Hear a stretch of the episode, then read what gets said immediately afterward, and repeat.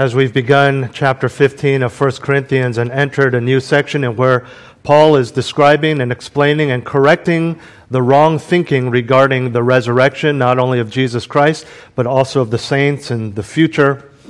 We have seen as an introduction to this series, Paul unpacking the gospel. Last week we looked at 1 Corinthians chapter 15, verses 3 through 4, which say this and encapsulate the entirety of the gospel. For I delivered to you as of first importance what I also received, that Christ died for our sins according to the Scriptures, and that He was buried, and that He was raised on the third day according to the Scriptures. Everything that Jesus Christ did for us is right there. Everything that we need to believe about Him is right there. Everything someone needs to know and understand and accept and proclaim to be switched from eternity in darkness into eternity in light is right here in these two verses. The death, the burial, the resurrection. And in those two verses, we saw how the burial of Jesus Christ, as we saw last week, was proof of His death, because you don't bury a ghost, you don't bury someone who just disappears, you don't bury a spirit, a vision, you bury a dead human body. And if the burial was proof of His death, His appearances were proof of His resurrection. And that's what we're going to talk about today as we get closer into the meat of what Paul is teaching in 1 Corinthians 15.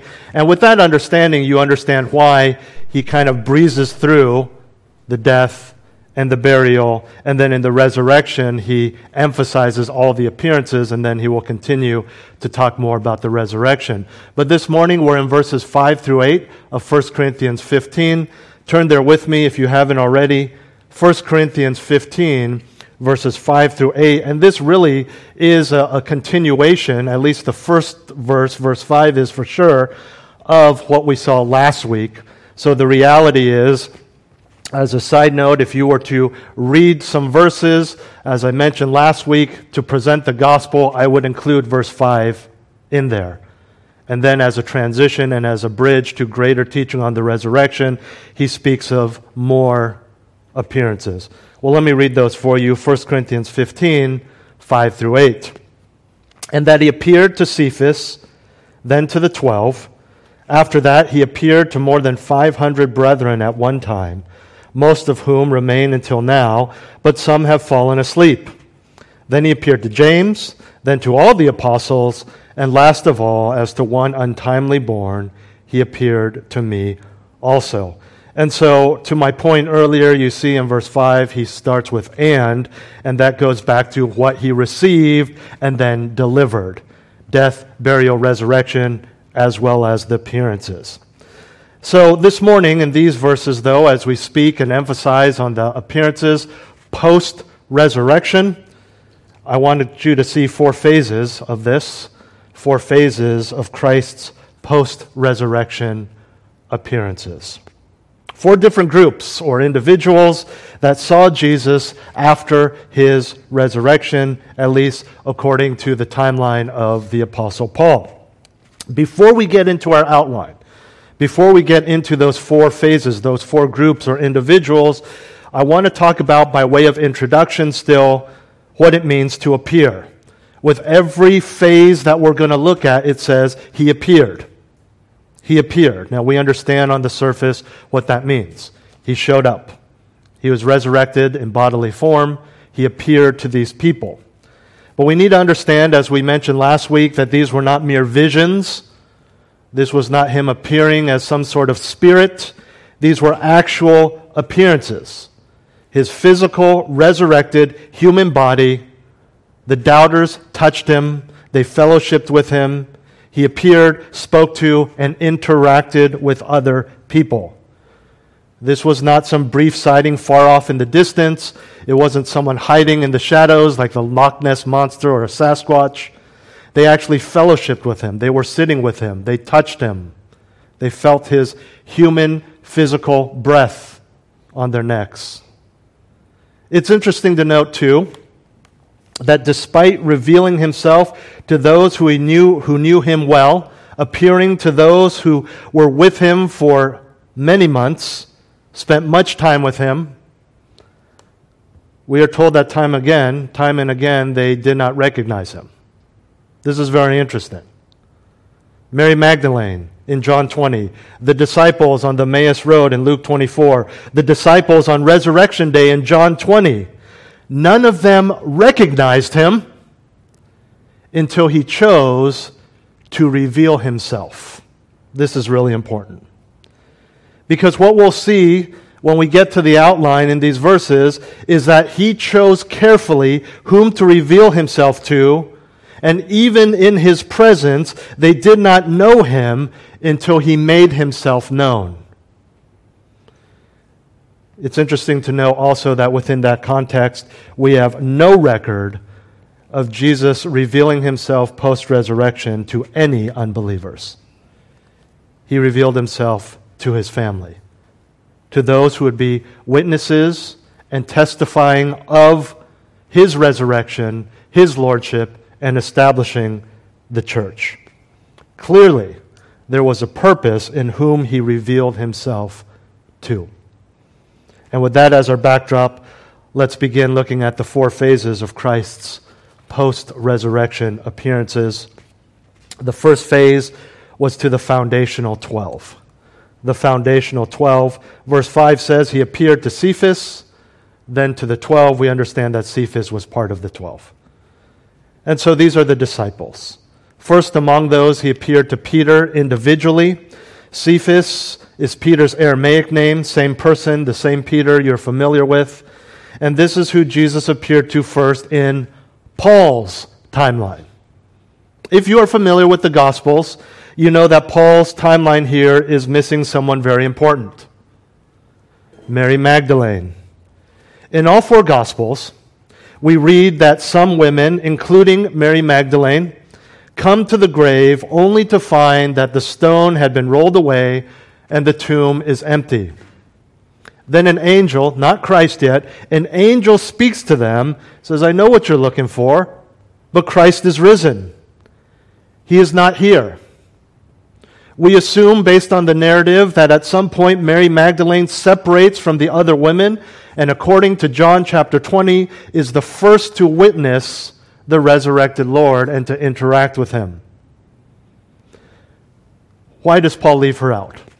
To understand why Paul leaves out this account, you need to understand what he is doing here, what he is establishing here, and what he is doing is laying out evidence of Christ's resurrection through the testimony of eyewitnesses. He's almost doing exactly what you would do in front of a council or what we would call a judge or a jury, lawyers at that time, laying out facts and evidence as eyewitnesses, and in his culture, women were not allowed to be witnesses in any official capacity. So, borrowing the methods and laws of the day, he only mentions men. And so for his purposes, the first person that can officially, on record, legally testify to the resurrection of Jesus Christ is Peter. And this is recorded for us in Luke 24, verse 34, which places this event after Mary Magdalene's meeting and before the two on the road to Emmaus. Do you remember that scene? They're talking to Jesus, and Jesus saying, what are you talking about? He's like, are you the only person here who hasn't heard what's been going on? And they have no idea that they're talking about the central figure of what's been going on. The then, back in 1 Corinthians, speaks of sequence in time. So after Cephas, that is Peter, Jesus appears to the 12. The 12, as you know, is the title for the 12 disciples. It's a title even if not all 12 were present. We know at this particular appearance, there's only 11 for sure because Judas is dead. Matthias had yet to replace him. And according to John 20:24, Thomas wasn't there either, but did see him later. Regardless, Paul is using an accepted term for the disciples, even though there weren't 12 there at that particular time. It was their title at this point. It's kind of like saying, the board of my company met on Monday morning, even though not all the board members were present. You could still say the board was there. We met as a church on Sunday morning, March 6, 2022, even though not all members of our church were here. The 12 had become a technical term at this point. So the appearing to the 12 is recorded for us throughout the Gospels, John 20, Luke 24, Mark 16. You're familiar with this sighting. That meeting was on the very evening of Resurrection Day, Easter, if you will, right after the two who saw Jesus on the road to Emmaus came back. They told the disciples what had happened, and then Jesus appears to the 12. It makes sense that this was the first major group of people that Christ appeared to. They were the ones commissioned to lay the foundation of the church, which is what they did. And so you have the foundational 12. Peter first alone, and then the rest of the 12. As a side note, there is a very powerful lesson about spirituality, family, and leadership here. You focus on those whom you are closest to first. This is found throughout the New Testament. Your spouse, your family are a priority, not to the detriment of others. They are to be a priority as well. But we see this here. We are quick to accuse people of being cliquish, of neglecting other people, not being self-sacrificial. But even Jesus Christ first went to the 12 before the rest. So after the foundational 12, Jesus appeared to a group of 500, which serve as a greater testimony outside of the 12 to his resurrection. So our second phase of Christ's post-resurrection appearances is the fuller testimony. Verse 6. After that, he appeared to more than 500 brethren at one time, most of whom remain until now, but some have fallen asleep. One could argue that if Christ had only appeared to the 12, then there could be some skepticism about their claim. Well, of course you would say that. You don't want to look dumb. You followed this guy for 3.5 years. You claimed that he was the King of Kings. You claimed that he was God. Of course you 12 are going to say that. That's not the case because Christ appeared to many more. It wasn't 500 total. Oh, you saw him? Okay, there are 10 of you he appeared to. Okay, that makes 500. No, it was 500 individuals all at the same time. A group of 500 people so that they were there to affirm, like, pinch me, are you seeing what I'm seeing? Is he really there? Do I just wish he was here? Or is that really him? No, that's him. And so they could all affirm together, yes, this was real. And again, if it was just one guy who's got sleep in his eyes, be like, I think you're dreaming, buddy. He was crucified. The 12 are in the room right now figuring out what we're supposed to do. We're all freaking out. We're terrified because he's dead. 2, 3, maybe. 500, no doubts right there. Impossible to doubt. You don't believe me? Well, ask this guy I have in my back pocket. No, ask these 500 people. Some of them who don't even like me. They like to disagree with me. They will all tell you the same thing. We all saw him at the same time. There's no way this was a dream.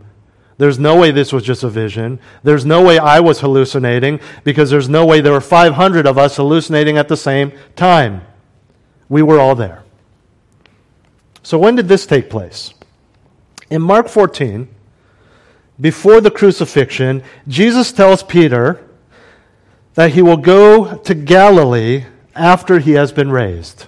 You're familiar with this. Galilee. Matthew 28. The angel at the tomb tells the women that Jesus is risen and he is headed where?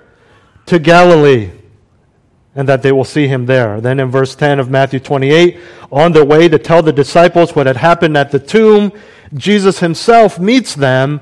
He himself tells the women, tell the brethren to go to Galilee, and they will see him. And later in Matthew 28, we are given the Great Commission. The disciples did go to Galilee, and we are told it is there on the mountaintop in Galilee that the Great Commission was given to his followers, and it is most likely that it is there that the 500 were gathered, which would also tell us that there were many who were given the Great Commission and not just the 12. Of these 500 individuals, back in 1 Corinthians 15, Paul writes, most of whom remain until now, most are still alive, but some have fallen asleep. Naturally, there's 500 people. Paul is writing 1 Corinthians 15 between 20 and 25 years after the resurrection, close enough that many of those 500 are still alive. Others have fallen asleep, which, as you know, is a Christian euphemism for they have died. Saying they have fallen asleep just emphasizes again the topic at hand, that they will one day be resurrected or they will one day wake up. Why is this important? Just as with the 12, people would know who these 500 people were. They weren't just 500 visitors that disappeared. We can't find them. Where did they come from? They were in the church. They were hanging out. We'd see them. And they could talk to them. What was it like? Did you feel something? What did he say? How come he chose you? Be a little kid, be like, was he still bleeding? You know, asking some silly question like that, and then all the adults are glad he asked because they were too afraid to ask. But they were interacting. They were part of the church. They were around. They could interact with them, as with the 12, but there were 500 more. It's like, oh, that's great to be here at the church. Hey, we have three of the people who were there in Galilee who saw Jesus after he rose and before he ascended into heaven. Oh, man, I want to talk to them. In fact, I'll be honest with you, that's why I came all this way to visit your church, because I wanted to talk to them.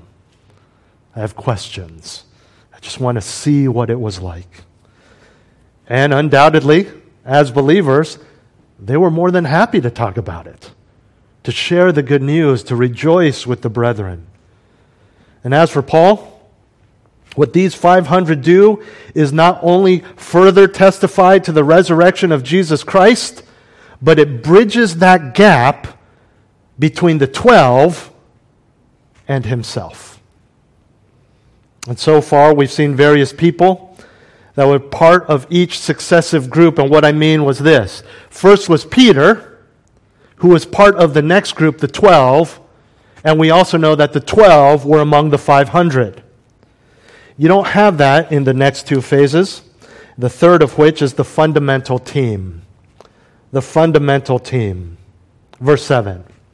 Then he appeared to James, then to all the apostles. James, in this case, is the Lord's brother, half-brother to be exact. James is a very interesting and powerful story. Before Jesus was crucified, James didn't believe that Jesus was the Messiah. In fact, none of his siblings did. Now, we can understand this from a family point of view. Would you believe it if your brother said he was the King of Kings? I think not. But you would be right in that case. But you see what I'm saying. In fact, according to John 7, as I said earlier, none of his brothers believed him. But later, James, this same one who denied the facts, who said, this guy is not the Lord, I grew up with him. Oh, was he really bad? No, he was perfect and it was annoying. Could you imagine? Right? Being the brother of Jesus as a kid, never got in trouble, or when he did, you knew that your parents were wrong. Perfect baby, perfect child. And so he said, this guy's, no. I don't, and we even have record of Jesus saying, doesn't matter if they're here. You're my family. You're my brother. You're my sister. And then you go, after the early church is established or being established, in Galatians 1:19, this same James is mentioned right there along with the apostles. He's referred to in Galatians 2:9 as a pillar of not just any local church, but the Jerusalem church. He plays a significant role at the Jerusalem Council in Acts 15. This is huge for all of us, unless any of you are Jewish. Remember the Jerusalem Council? There are Gentiles coming to faith, mainly because of the ministry of Paul and Barnabas. And they're saying, well, these Gentiles are not circumcised. They want to join the way. What do? We better go to Jerusalem and talk to all the leaders of the new way, the church, and figure out what to do. What do we do? Do we circumcise them? Do we allow them to accept this gospel? And there's different things that are said. Paul affirms and says, remember that Christ sent me out to the Gentiles, that there must be a reason for that. People are pushing back on Paul and Barnabas because they just assumed that this ministry, this new religion was only for the Jews. And then in this narrative in Acts 15, James is the last one to speak. He says a few things from his own wisdom, and he also quotes Amos. And it is after he speaks that the council ends and not only agrees that it is right to preach the gospel to the Gentiles, they choose some men to accompany Paul and Barnabas. And this is a guy who just a few short months earlier was saying, don't believe it. So how did James, who doubted Jesus, come to believe, not to mention rising up to become one of the founding leaders of the early church, or the church as we know it? Probably because he saw the resurrected Jesus. And now we know in part why Jesus appeared to his brother after his resurrection. Again, this is not random. This is not willy-nilly. This was a strategic method to the Lord's post-resurrection appearances in terms of testimony and church growth. And in that plan, after James, we are told he appeared to the apostles, specifically all the apostles. In other words, the apostolic body as a whole. So this would include the 12 plus others who were considered apostles at that time. We know that there were certain companions of the apostles, co-laborers of the apostles that were themselves eventually referred to as apostles. Barnabas, Timothy, Sylvanus, for example. Suffice it to say that the key leaders of the church at that time, as chosen and gifted by God, were there to see Jesus in his resurrected state. Again, not a passing vision, but a real visit, real interactions with Jesus Christ. This was his core team. This was important. But there was one more person that was a huge part of the team that was not in this picture. And Paul tells us that this individual came into play last. And that leads us to our final phase of Christ's post-resurrection appearances.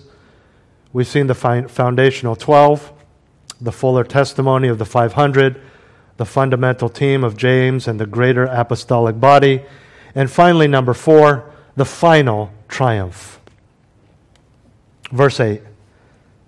And last of all, as to one untimely born, he appeared to me also.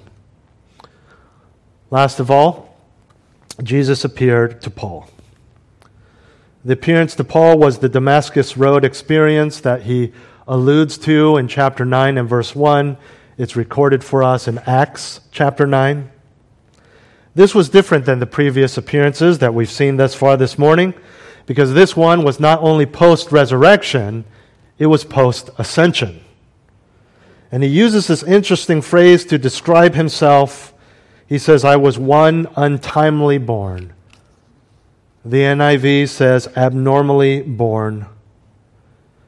Literally in the Greek, this speaks to an abortion or a miscarriage or a stillborn baby. What in the world does he mean by this? Why does he use this to describe himself in this context? Although he doesn't, I should clarify, when I say stillborn, I mean miscarriage, not a baby that comes full term and is stillborn, but a baby that is stillborn because it is born too early. This is important when we look at the context of why he uses this. He doesn't specify exactly what he's talking about here, but there are a few nuances to this. First, there is the issue of timing. Everyone else on this list, and everyone else that is called an apostle, saw Jesus shortly after his resurrection, before his ascension. He revealed himself to specific people who were related to him as followers or family, and then he ascended to heaven. None of this involved Paul. And as we've seen before, one of the requirements to be an apostle was to have seen the resurrected Jesus Christ.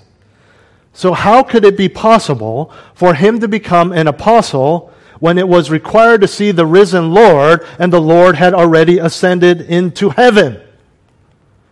And so he said, I missed the boat. He says this with an understanding that he is an apostle, and that he did see the resurrected Lord. We know that God could do this. He did do this. He called him, assigned him to be an apostle. And in that, Paul understood, as we see from this phrase, that his seeing Jesus Christ was not just miraculous because Jesus was risen from the dead. He revealed himself after he ascended. It was a miracle above another miracle. Speaking of which, that brings us to our second nuance of what it means that Paul was untimely born. And this second nuance can be summed up in one word, our favorite word, grace. Because of the grace of Christ, not the name of our church. What do I mean by this? A miscarriage, an abortion, is dead.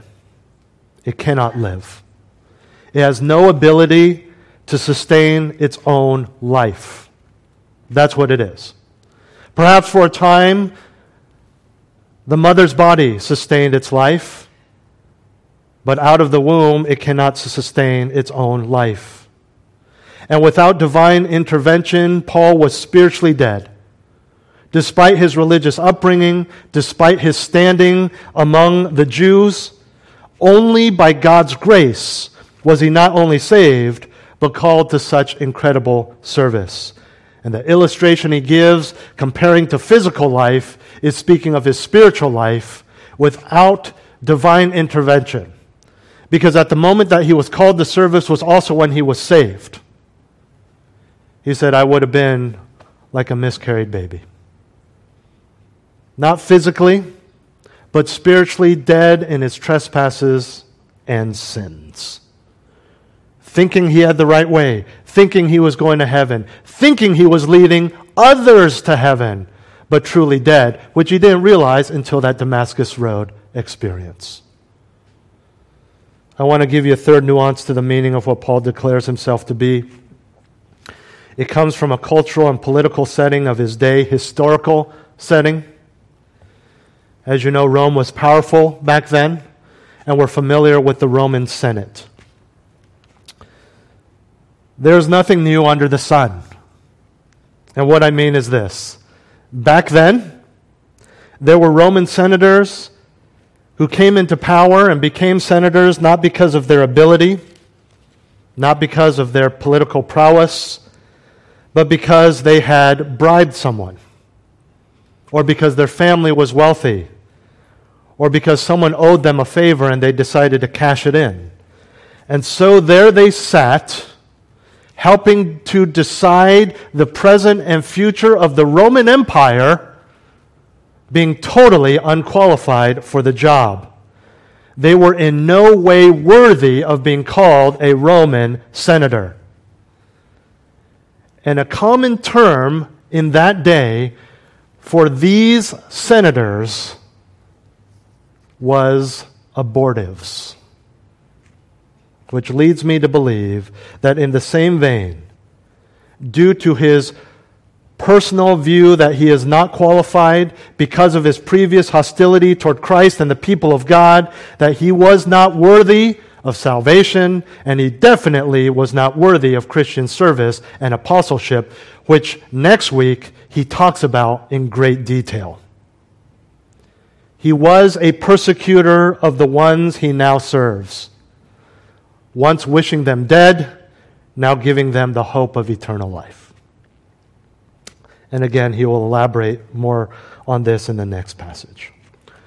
So to summarize, historically, he missed the boat in terms of the time when Christ could be seen in his resurrected state. Jesus took care of that for him.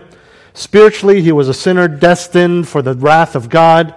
And personally, he was in no way worthy of the status of apostle due to his former, not just practice, but zeal in persecuting the new way.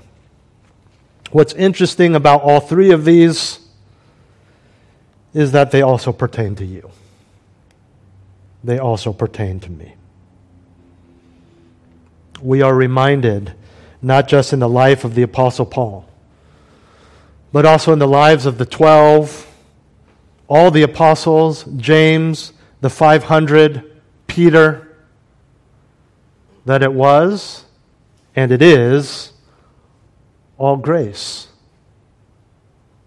Grace seen in the resurrection of Jesus Christ. Because as you know, and as we will see in this chapter, without the resurrection, none of it matters. None of it is effective.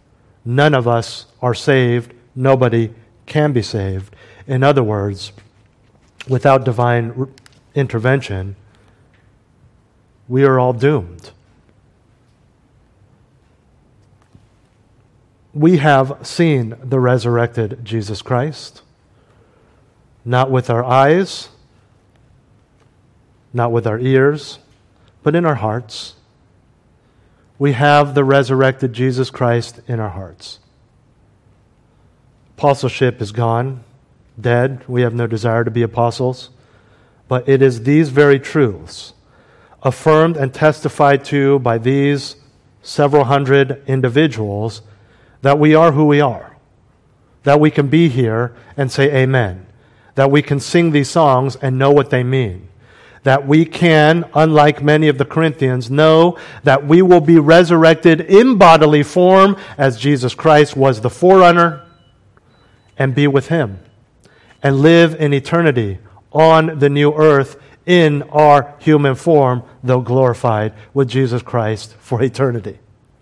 Because of the resurrection, perhaps you find yourself like a James, who was so close to the Lord. Maybe you were raised in a Christian home. Maybe you went to church. Maybe your best friend in high school or college was a Christian.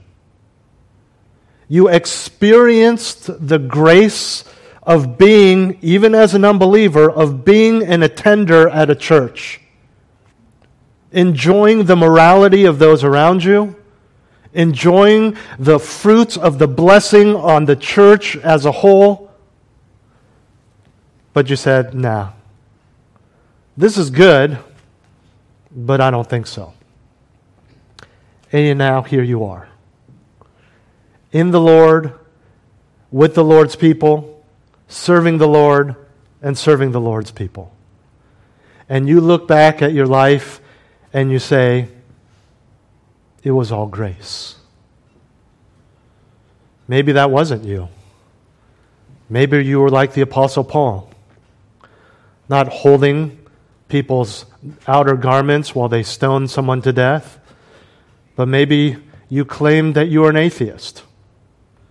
Maybe you were a Muslim or Catholic or some other religion. criticizing the evangelical church. Maybe you are just an average Californian who mocks and laughs at the silliness, according to them, of what we are doing this morning. Maybe you judged the church in your heart, knowing that they were doing the right thing morally, but thinking, man, what a bunch of killjoys. What a bunch of losers. We would be better if they weren't around. You think, hey, if the Christians weren't around, there would be no vaccine mass debate. If the Christians weren't around, there would be no Donald Trump, some of them think. Get rid of them. At least get out of our states. They laugh. They mock. Maybe they're neutral. Maybe you were pleasant. But when it came to discussing your living with your boyfriend or girlfriend, you know what? Just be quiet, Christian. I don't want to hear that. I don't want this baby, and I don't want your opinion about it. And you look back, and still, even as a believer, maybe you think back at those experiences and you weep yourself to sleep. But now you look at who you are and what you have because of the resurrection of Jesus Christ and His appearance to you in your heart and through the gospel message, and you realize it's all grace. But can I challenge you with something as well? Maybe none of this resonates with you. And he said, I was just a good kid and went to church and I didn't really rebel and I was fine. I just didn't really accept Christ till later in life because I didn't get it. So I wasn't mad at Christians. I didn't want them gone. I didn't persecute them. I didn't laugh at them. I didn't really do anything against what my parents believed as Christians. And then you look at that guy and say, I can't share the gospel with him. He hates, from what I can tell, he hates the church. He's pleasant with me, but man, he gets so mad. And I know that there would be some sort of violence against Christians if it weren't for the fact that his brother, his sister, his daughter were a Christian. Say, that guy, he's too far gone for the resurrection. He's too deep in his sin, too anti-God. There's no hope. And to that, I humbly and respectfully ask you, how dare you? How dare you speak of God that way? Your God who saved you, your God who saved James, your God who saved Peter, who saved Saul, the great persecutor of the church, He can do it because of the resurrection. It is so important in our faith. It is key to the gospel. It is important in our lives, in our evangelism. It should motivate everything we do because there is hope. There is hope that you will see Him one day. There is hope that others, if they repent, can see Him one day. So all that we are saying, all that I'm saying is not be a radical Christian, just be a Christian. Evangelism is not radical Christianity. With all respect, great respect and prayers, the people holding church, not right now, I don't know what time zone they are, with rubble falling from the ceiling of the subway in Ukraine as missiles and bombs are shattering their homes, and they are worshiping in a subway that is not radical Christianity, that is Christianity. Jim Elliott being speared by natives, and then his wife going back and sharing the gospel with the very people who killed their husbands and letting their children be raised by the very man who speared his dad to death so that that man to this day as an adult calls him the equivalent of granddaddy in our language. That is not radical Christianity. That is Christianity. We just do whatever we're called to do. We just be faithful to our spouses, to our families, to our unbelievers, to our church. Wherever God puts you, you just be faithful to those around you, and that's just Christianity. Nobody says, I'm going to go out and die because I want to be a radical Christian. No Ukrainian hopes for war and death so they can say, I want to prove that our church is radical Christian so we can still have church in a subway that may cave in on us. It's just Christianity. It's just being faithful. And what I am saying is if the resurrection is true, it is powerful. And it is empowering. I don't mean that in a psychological way. I mean literally. He is empowering you to do what we're talking about this morning. Because of the resurrection, how can you fear? How can you say, no, I don't want to take the high road. It's too hard. It's embarrassing. I got to humble myself when Christ rose from the dead. How can you say, nah, he's going to make fun of me, he's not going to become a Christian when Christ rose from the dead? How can you say, I know I'm supposed to swallow my pride, but I am not going to give in, I'm just going to keep arguing with my spouse and give them the silent treatment when Christ has risen from the dead? We get so used to this that we forget how significant and life-changing, yes, but frankly, in comparison, how petty our little sins and our grudges and the things we hold on to are. It's silly. Christ is risen from the dead. Let's live in that. Let's rejoice in that. Let's preach that.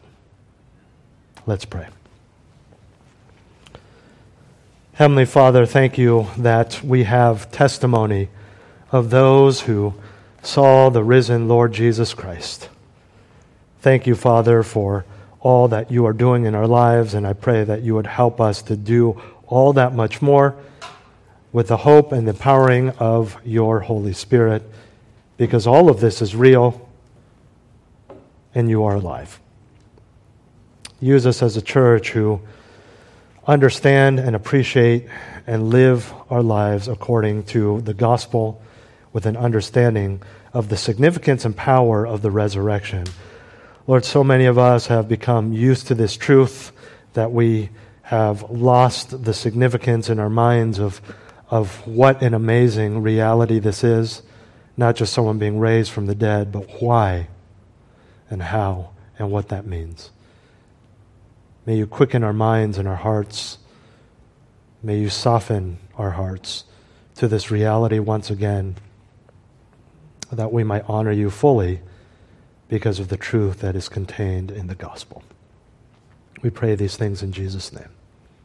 Amen.